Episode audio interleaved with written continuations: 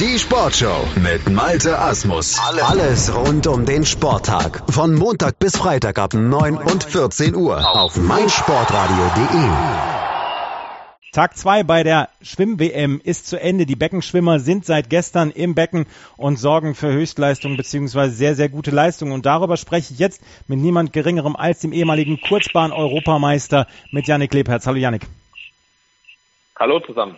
Yannick, heute gab es wieder vier Entscheidungen. Heute war glaube ich, von vielen Fans in Budapest der erwartete erste oder der erste erwartete Katinka Hostschuh Festtag und sie hat abgeliefert. Es waren die 200 Meter Lagen der Frauen ähm, oder standen an und Katinka Hostschuh hat dieses Rennen beherrscht, hat in 2.07.00 hat sie äh, das Rennen gewonnen vor Yui Uhashi aus Japan und vor Madison Cox. Das stand zu keinem Zeitpunkt so richtig im Zweifel, dass sie das gewinnen würde. Nee, auf keinen Fall. Sie versucht ja generell ihre Rennen zumeist schon direkt vom Start weg zu dominieren.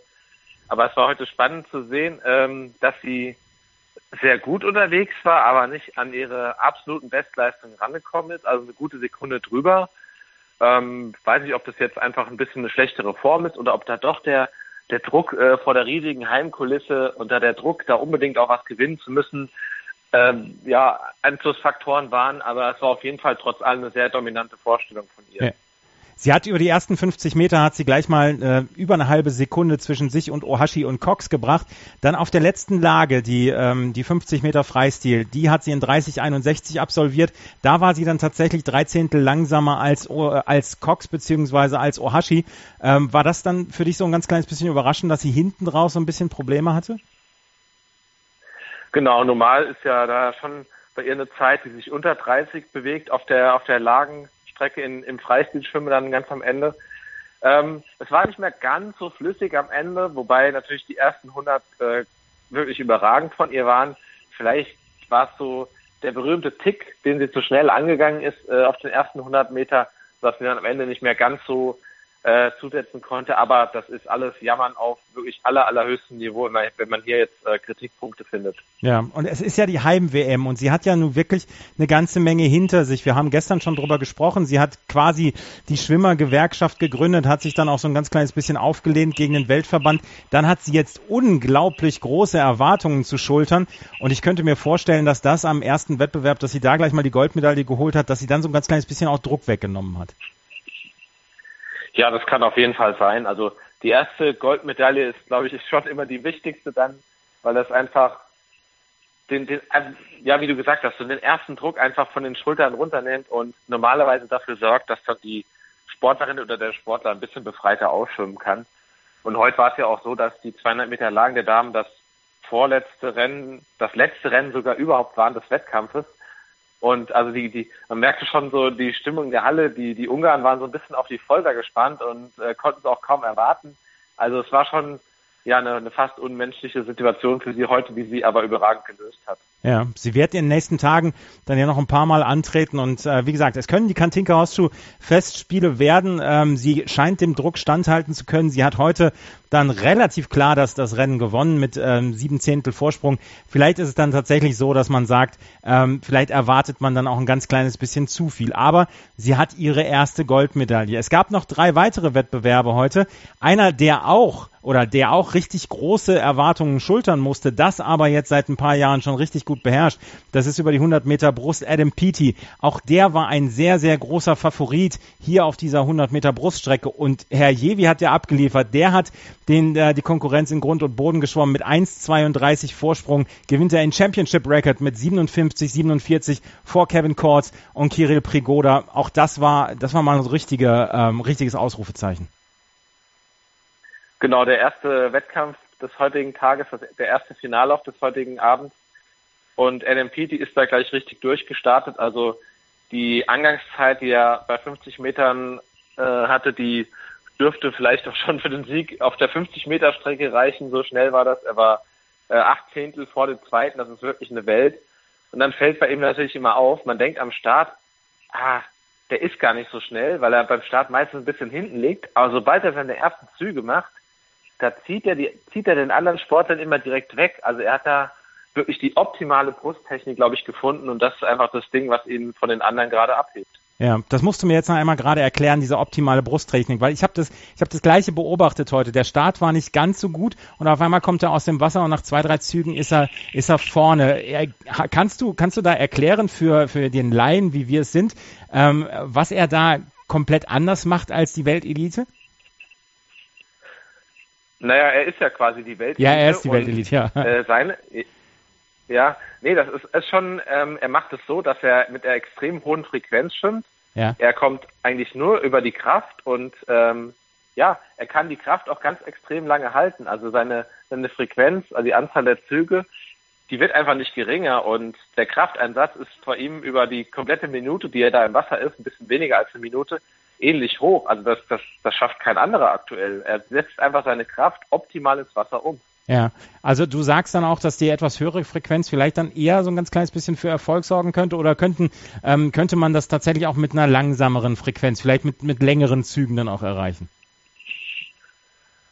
Also da gibt's ja wirklich alles bei den Brustschwimmern. Das ist ja so die Schwimmlage, bei der wirklich jeder seine optimale Technik findet. Also bei den anderen so beim äh, Kraulschwimmen, beim Rückenschwimmen, da sind die Leitbilder so relativ ähnlich, aber beim Brustschwimmen kann man wirklich mit vielen Varianten Erfolg haben. Also wenn man sich mal einen Dani Gjurta, einen Marco Koch ansieht oder alle, die in den letzten Jahren erfolgreich waren, man findet überall relativ große Unterschiede in der individuellen Technik. Also das macht das Brustschwimmen aus, das eben nicht ein der schnell, das die langsamste Schwimmart sogar ist, aber dafür eben durch die Unterschiedlichkeit besonders äh, sich, her sich hervorhebt. Mhm. Adam Peaty also mit 1,32 Vorsprung hier in über die 100 Meter Brust war er der absolute Dominator und hat Kevin Kortz und Kirill Prigoda auf die Plätze ver, ja, verwiesen und Yasuhiro Koseki war dann auf Platz auf Platz 4. Dann hatten wir noch die 50 Meter Schmetterling und das war eine ziemliche Prügelei heute durchs Wasser. Das ist ein sehr spektakuläres Rennen gewesen und vor allen Dingen ist es ein sehr enges Rennen gewesen. Benjamin Proud gewinnt die 50 Meter Schmetterling in 22,75 vor Nicolas Santos aus Brasilien in 22,79 und Andrei Govorov aus der Ukraine in 22,84. Ich gebe zu, als ich das Rennen gesehen habe, ich konnte nicht im ersten Moment ausmachen, wer das Rennen gewonnen hat, weil das war so, so eng. Ähm, auch der fünfte, Joseph, Schooling, mit 22,95 nur elf Hundertstel hinter der Bronzemedaille. Also das ging richtig eng zu, aber über so eine kurze Strecke wahrscheinlich auch eher zu erwarten. Genau, gerade bei den 50 Schmetterlingen ist es auch häufig so, dass ähm, im Finale und im Halbfinale dann durchaus unterschiedliche Zeiten der, der Sportler nochmal zutage treten. Also einer, der im Halbfinale an eins war, wird dann auch mal ganz schnell durchgereicht, weil im Sprint kommt es eben auf, auf wirklich die minimalen Details an. Wenn da mal nur ein Zug nicht richtig erwischt, dann kann das schon rennentscheidend sein. Und gerade jetzt heute hat man gesehen, da geht es um, um eine Handbreite, teilweise um eine Fingerbreite, die dann am Ende den Unterschied ausmacht. Und das macht einfach die 50 Meter Strecken aus. Und dafür, dafür sind sie im Programm. Sie, sie bieten den Zuschauern Action und so, das ist einfach dieser Moment, es wird angeschlagen und alle müssen erst dann auf die Tafel gucken, um zu wissen, wer gewonnen hat, weil es einfach nicht direkt ersichtlich ist. Also sehr, sehr spektakulär. Ja. Weißt du eigentlich schon, wenn du, äh, wenn du reingehst ins Wasser, nach wie vielen Schlägen du anschlägst oder siehst du, siehst du das Ziel sofort, wenn du, äh, wenn du drei oder vier Züge davor bist? Es tut mir leid, dass ich so Laienfragen stellen, aber ähm, das interessiert mich dann doch. Ja, muss ja gefragt werden und erklärt werden, auf ja. jeden Fall. Also wenn man sein optimales Rennen trifft, dann hat man eine Zugzahl, von der man ausgeht, dass sie passt. Nun ist aber nicht jeder Tag natürlich gleich und da kann es sein, dass mal ein ganzer Zug fehlt, also man einen Zug mehr macht als bei seinem optimalen Rennen oder mal einen Zug weniger oder einen halben und dann, hat, dann hängt man so, dass man nicht weiß, ob man noch einen machen soll oder noch einen weglassen soll vor der Wand. Also es gibt schon, jeder hat sich so seine Zugzahl, Zugzahl ausgerechnet, die optimal sein sollte, aber die Realität im Rennen, das äh, weiß jeder genau, ist dann doch meist ein bisschen anders. Ja, aber achtest du, also wenn, wenn du zum Beispiel ein, ein Rennen schwimmst, achtest du auf die, auf deine Zugzahl oder siehst du äh, die, die Wände und, und äh, siehst da, da muss ich hin und äh, wenn ich, wenn ich die Wände optimal treffen will, brauche ich noch den einen Zug? Ja, das kann man schon erkennen. Ja. Also unter Wasser sind ja auch die, die schwarzen Linien, die dann äh, mit dem Querbalken so ein, zwei Meter vor der, vor der Wand enden. Also das sieht man schon ganz gut. Gerade beim Kraul, Schmetterling, Brustschwimmen äh, ist das relativ einfach. Beim Rückenschwimmen hatten wir die Orientierung äh, bei der 5-Meter-Markierung mit den Fähnchen, die ja. da hängen in der Luft. Und also man, man ist da schon, man hat da schon so seine Hilfs, Hilfsmarkierung, die man da gut zu, äh, ein, einzusetzen hat. Ja, wo wir gerade bei, bei äh, Fragen sind, bei Laienfragen sind, ich hatte noch eine Hörerfrage bekommen jetzt gestern, äh, die lautete, warum haben die äh, Schwimmerinnen und Schwimmer im Moment zwei Badekappen auf? Ja, das ist, soll einfach noch so ein bisschen den letzten äh, Wasserwiderstand verringern, denke ich mal. Also man, also ich mache das auch. Es ist irgendwie auch eine Gewohnheitssache geworden, dass man eine Kappe auf die Haare zieht, dann sind erstmal die Haare weg. Ja. Dann zieht man die Brille auf, die Schwimmbrille, die wird dann wieder mit ihren Bändeln, die da so in der Luft äh, hängen, eigentlich dann von der zweiten Kappe gebändigt. Ah. Also einfach eine Reduzierung, Minimierung des Wasserwiderstandes, dass da alles wirklich glatt ist und abperlen kann. Ja. Aber bestmöglich einfach da durch, durchs Wasser rutscht. Alle, also die Hörerfrage Ja. geklärt, warum die Schwimmerinnen und Schwimmer zwei Badekappen tragen. Das waren die 50 Meter Butterfly, die 50 Meter Schmetterling. Wir hatten dann noch einen weiteren Schmetterlingswettbewerb bei den Damen, die 100 Meter der Damen. Und wir haben gestern so, schon über Sarah Schöström gesprochen, die gestern in der Staffel den 100 Meter Freistil-Weltrekord verbessert hatte. Heute hat sie noch mal einen draufgepackt, hat die 100 Meter Schmetterling in 55, 53 gewonnen. Auch in Meisterschaftsrekord ähm, 70 Hundertstel vor Emma McCune und dann Kelsey Borrell aus den USA, die auf Platz 3 gekommen ist. Sarah, Sarah Schürström ähm, dominiert das und sie nimmt im Moment so ein ganz kleines bisschen auch die Schlagzeilen von Katinka Hosto weg. Auf jeden Fall. Also nicht nur von ihr, sondern auch von Katie Ledecky. Zum Beispiel, ja. Also wenn das so weitergeht, ähm, denke ich, könnte man könnte man schon so davon ausgehen, dass sie so eine Art äh, Schwimmerin des Wettkampfes wird, also der der Star der WM, weil das ist schon ein Niveau, das sie hier ins Wasser bringt. Das ist den anderen dann doch nochmal ein Stück voraus. Ja. Also gerade, dass sie auch über die 50 Meter Strecken gut ist, die 200 Meter Freistil noch gut schwimmen kann. Also da kann ordentlich was an Einzeltiteln zusammenkommen. Mhm. Sarah Schöström, ähm, sie wird noch ein paar Mal ins Becken springen. Penny Oleksiak ist auf äh, Platz 4 gekommen, die letztes Jahr dann eine Goldmedaille auch in ähm, Brasilien, in Rio geholt hat. Warst du überrascht über ihren fünften Platz, äh, oder vier, über den vierten Platz? Die war ja schon relativ weit weg von der Musik. Ja, die war da doch ähm, rund eine halbe Sekunde von Bronze weg, aber das lag auch daran, dass äh, die erste, die zweite und die dritte wirklich auch noch hervorragende Leistung gebracht haben. Also äh, die zweite, die Australierin, ist äh, Landesrekord geschwommen. Kelsey Burrell aus den Vereinigten Staaten ist auch persönliche Bestleistung geschwommen. Also da sieht man, die ersten drei haben einfach ja heute eine, eine super Leistung gezeigt und ja, da bleibt dann auch mal eine Olympia äh, Medaillengewinnerin nur hinter dem Treppchen zurück. Mhm. Penny Oleksiak, wie gesagt, auf Platz 4. Wie würdest du insgesamt denn die Bahn, wenn du sie von außen betrachtest, bezeichnen? Weil bis jetzt die ganzen Weltrekorde sind noch nicht gepurzelt. Es scheint im Moment so zu sein, dass man sich so auf Championship-Record-Niveau einpendelt. Zwischendurch werden natürlich auch Weltrekorde gebrochen, wie von Sarah Schöström gestern. Aber ähm, kann man die Bahn als eher schnell oder als eher langsam bezeichnen? Was würdest du von außen betrachtet sagen? Also es sieht schon alles danach aus, dass es ein sehr schnelles Becken ist. Also wenn man sich jetzt auch gerade mal Platz 8 immer und Platz 16 anguckt, man darf da nicht immer nur von dem Platz 1, 2 und 3 ausgehen, sondern muss auch gucken, wie so sich das hintere Feld gestaltet. Also heute die 200 Meter Freistil der Herren, Vorlauf und Semifinale, das waren schon Cuts, also die, die letzte Platzierung für Halbfinale und Finale, die über den Niveaus äh, der Vorjahre lagen. Also Hm. ich glaube schon, dass die Schwimmers da mit einem wirklich schnellen Becken zu tun haben. Ja, das waren die vier Entscheidungen von heute. Wir hatten auch noch ein paar Halbfinals. Eins, was jetzt so ein ganz kleines bisschen auch herausgestochen ist, das waren die 100 Meter Brust der Damen, wo Julia Efimova die beste Halbfinalzeit geschwommen ist in 1.04.36, 17 Hundertstel vor Lily King und dann noch Ruta Mailutite aus Litauen die auch noch 70 Hundertstel hinter Julia Efimova ist. Über Efimova hat es sehr, sehr viel Trouble letztes Jahr gegeben. Die russischen Schwimmer hatten sich dann ja, hatten ja vorher, vor den Olympischen Spielen dann für Ärger gesorgt, beziehungsweise sollten nicht antreten, durften dann antreten. Efimova hat dann bei, oder ist dann in Rio angetreten. Sie ist jetzt dabei gewesen in Budapest und so richtig viele Pfiffe gab es nicht heute während des Halbfinals. Ist das schon wieder vergessen oder ähm, äh, klingt da noch was nach, deiner Meinung nach? Ja, es geht ja doch irgendwie dann leider immer ziemlich schnell, dass alles sich wieder normal einpegelt.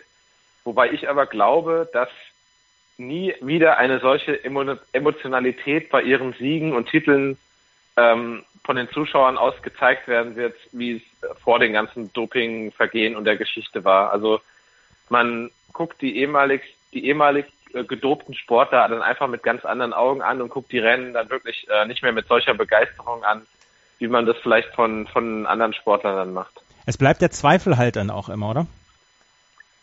Ja, auf jeden Fall. Das ist genau der, der, der springende Punkt. Man, man weiß, die Person hatte ein Doping, also eine positive, einen positiven Dopingtest und äh, man, dann kommt sie so zurück und schwimmt jetzt hier nur knapp über den Weltrekord, eine Hundertstel dran vorbei. Also man macht sich halt seine Gedanken, wenn jemand nach Ablauf der Sperre dann nochmal schneller ist als vorher.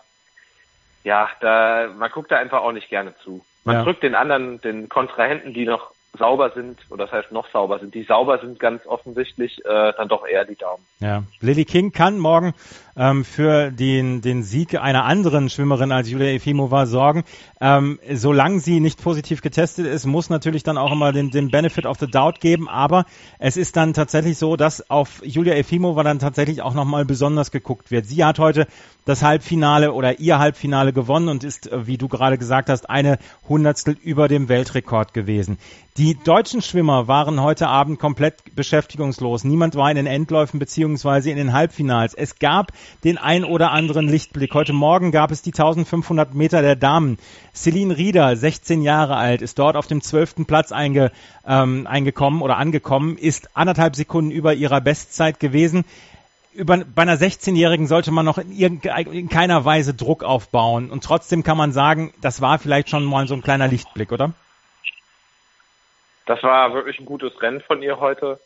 Also der erste WM-Start, dann in dem Alter, ich glaube, äh, also sie hat wirklich vieles richtig gemacht und in der Vorbereitung auch offensichtlich gut gearbeitet. Und ähm, man kann ihr nur wünschen, dass es, dass die Tendenz dann auch äh, weiter so geht, weiter nach oben zeigt, dass sie vielleicht bei den 800 nochmal eine Zeit bringt, die im Bereich ihrer persönlichen Bestleistung liegt und dann kann sie wirklich auch gestärkt und mit Selbstbewusstsein aus ihrer ersten WM rausgehen und genau solche Leute braucht es dann auch, um in der Zukunft wieder ein bisschen erfolgreicher zu sein. Ja, wie gesagt, Celine Rieder muss jetzt überhaupt nichts beweisen. Die ist 16 Jahre alt, die hatte die U23-Norm geschafft und deswegen ist sie zur WM gefahren, ist Zwölfte geworden, anderthalb Sekunden bei 1500 Metern. Das glaube ich passt schon und äh, sie hat für den Lichtblick gesorgt. Anders sieht es bei den 400 Meter Freistil der Männer aus. Paul Zellmann, ähm, der hatte ähm, ja, der ist als 34. reingekommen über die 400 Meter Freistil.